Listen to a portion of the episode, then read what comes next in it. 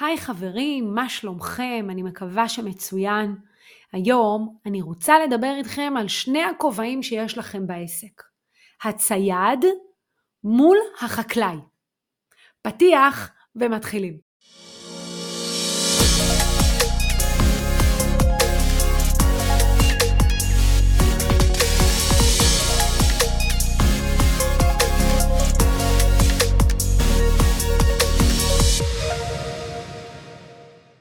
היום אני רוצה לדבר איתכם על שני קווים מקבילים עליהם מבוסס העסק שלכם. הראשון זה ייצור המלאי. הרי אנחנו כל הזמן צריכים לגייס נכסים בבלעדיות ולייצר לעצמנו מלאי. למה? כי אם יש לנו מלאי, בהכרח אנחנו נצליח להגיע לעסקאות, נכון? המוכר בהכרח ייצר לנו קונה פוטנציאלי. אבל אם נקים את העסק שלנו על הקונים, אנחנו הרי מבינים שקונה לא בהכרח מייצר לנו מוכר. במקרה הטוב הוא מייצר לנו עסקה. ולכן אנחנו כל הזמן צריכים לדאוג שיהיה לנו מלאי. ועבור זה אנחנו עושים המון המון פעולות יומיומיות. תחת הקו הראשון שנקרא ייצור המלאי. אנחנו מייצרים לידים, מתאמים פגישות, עושים את הפגישות עצמם, עושים פולו-אפ. לפעמים אנחנו עושים סיור מקדים, רק כדי להצליח להביא את עצמנו לפגישת פרזנטציה, כדי שנוכל להסביר לבעל הנכס למה נכון לו לעבוד עם מקצוען.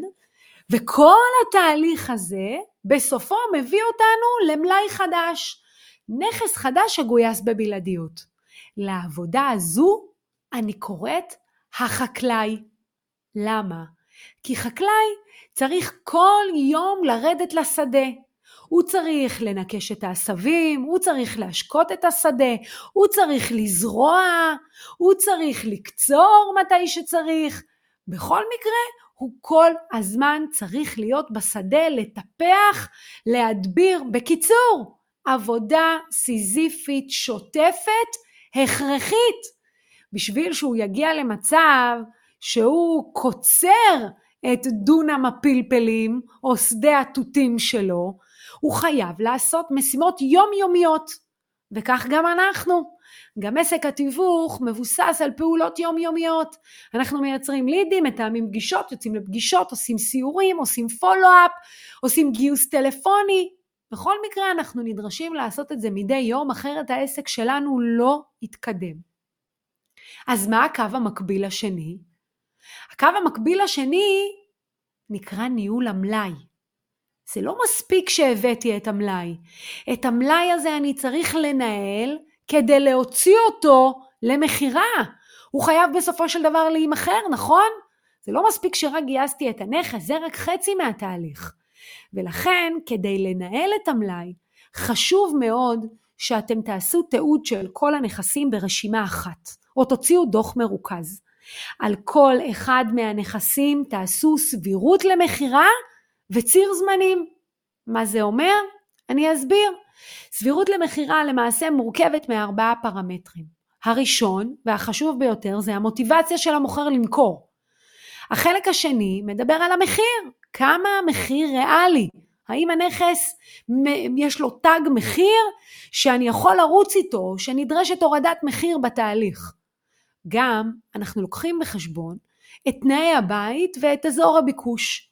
ארבעת הפרמטרים האלה ייתנו לנו סבירות למחירה מ-עשר עד מאה. אנחנו צריכים לדעת מה הסבירות שלנו למכור את הנכס שגייסנו. הנתון השני שחשוב לנו לניהול המלאי הוא ציר זמנים. לא מספיק שנדע באיזה סבירות אנחנו רוצים למכור את הנכס, או באיזה סבירות אנחנו חושבים שהוא יכול להימחר, אנחנו צריכים להגדיר ציר זמנים. אם גייסתי את הנכס באוקטובר, מתי אני אמכור אותו? תוך כמה זמן? כלל האצבע בא ואומר, אנחנו עובדים בסייקלים, במעגלים של תשעים יום. בעצם, כאשר אנחנו מעלים נכס למדף, מכניסים אותו למלאי, יש לו זמן מחירה. הוא ינוע בין תשעים יום ל-מאה ועשרים יום. לפעמים אם זה נכס מורכב, אם יש בעיה כזאת או אחרת, דירת יורשים, בעיות חריגה, בעיות כאלה ואחרות שיכולות להירקם אל מול המוכר, אז יכול מאוד להיות שהזמן שהנכס יישב על המדף יהיה ארוך, יהיה חצי שנה, מה שנקרא מאה ושמונים ימים. ולזה אנחנו צריכים להיערך. כי הרבה פעמים אני יושבת עם מתווכים, מלווה אותם, אתם יודעים שאני מלווה מתווכים עסקית. ואני יושבת עם המתווך, והמתווך אומר לי, כן, יש לי חמישה עשר נכסים בבלעדיות. אני אומרת לו, אוקיי, כמה מתוכם מחירים? כוונה היא מחיר מלשון מחירה. אה, מתוך ה-חמישה עשר נכסים, אה, עשרה. אוקיי, בוא נראה. עוברת איתו נכס נכס, סבירות למחירה וציר זמנים, סבירות למחירה וציר זמנים, ופתאום הוא מבין, וגם אני מבינה, שמתוך ה-חמישה עשר נכסים האלה, ומתוך העשרה שהוא אמר שהם מחירים, הוא יכול לפרוט אולי אחד או שתיים, בטווח החודש חודשיים הקרובים. ואז מה זה אומר? שאומנם יש לי מלאי על המדף, אבל טיב המלאי לא מאפשר לי לייצר עסקאות באופן רציף. ואז אני צריך לשבת נכס נכס ולהגיד, אוקיי, כאן נדרשת הורדת מחיר, כאן אני אולי צריך לשחרר את הנכס, אין מוטיבציה למחירה, הסבירות למחירה נמוכה. תבינו, אסור לנו להתבשם ממלאי גדול, ולהגיד לעצמנו, יש לי מלאי, יש לי מלאי.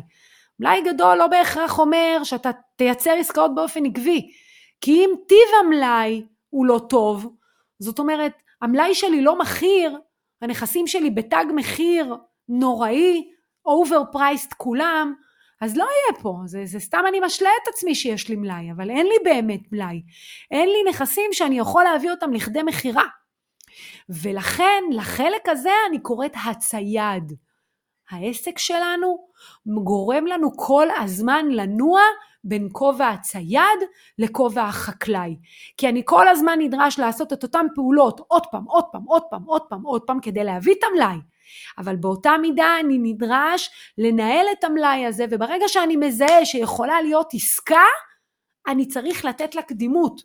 למה אני מתכוונת? אני רגע אפרט לכם את זה. לפעמים, כשיש לנו הרבה נכסים, אנחנו נותנים תשומת לב לאחד מכמה דברים. הראשון, ללקוח שהכי מציק לנו, לבעל הנכס שיושב לנו על הוריד. מה קורה, מה קורה, מה קורה, מה קורה, אז אנחנו עובדים לו על הנכס, נותנים לו קדימות, למרות שלא בהכרח. אנחנו מאמינים בנכס, מאמינים בתג מחיר של הנכס, וכן הלאה.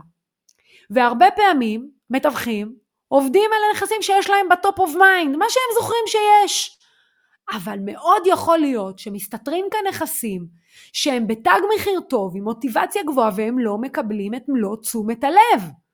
וזה אחת הסיבות שאנחנו כל הזמן עושים סבירות למחירה וציר זמנים, כדי שאני אדע לזהות את ההזדמנויות שיש לי בתוך המלאי, וכמו צייד לכוון את המטרה ובום, להוציא את זה למחירה, לתת לו קדימות בפרסום, לעשות שם יום פתוח, למה שנקרא לתת אקסטרה תשומת לב, כדי שתהיה פה מחירה. ולכן היה חשוב לי לעבור איתכם על, על, על הנושא הזה של צייד מול חקלאי. כי זה לא מספיק שאני מייצר את המלאי, אני גם צריך לדאוג שהוא ימחר, ולא רק שהוא ימחר, אלא שתהיה לי תחזית עסקית שמאפשרת לי לצפות את תהליכי המחירה. תבינו, כשאני עושה תחזית עסקית, התחזית נותנת לי בהירות, הבהירות מייצרת לי ודאות, הוודאות מאפשרת לי מיקוד, והמיקוד הופך אותי בהכרח להיות הרבה יותר פרודקטיבי. הרבה יותר, ולכן היה לי חשוב להקדיש לזה פרק. אז יאללה, רוצו גם לייצר מלאי, אבל לא לשכוח לנהל אותו. נתראה בפרק הבא.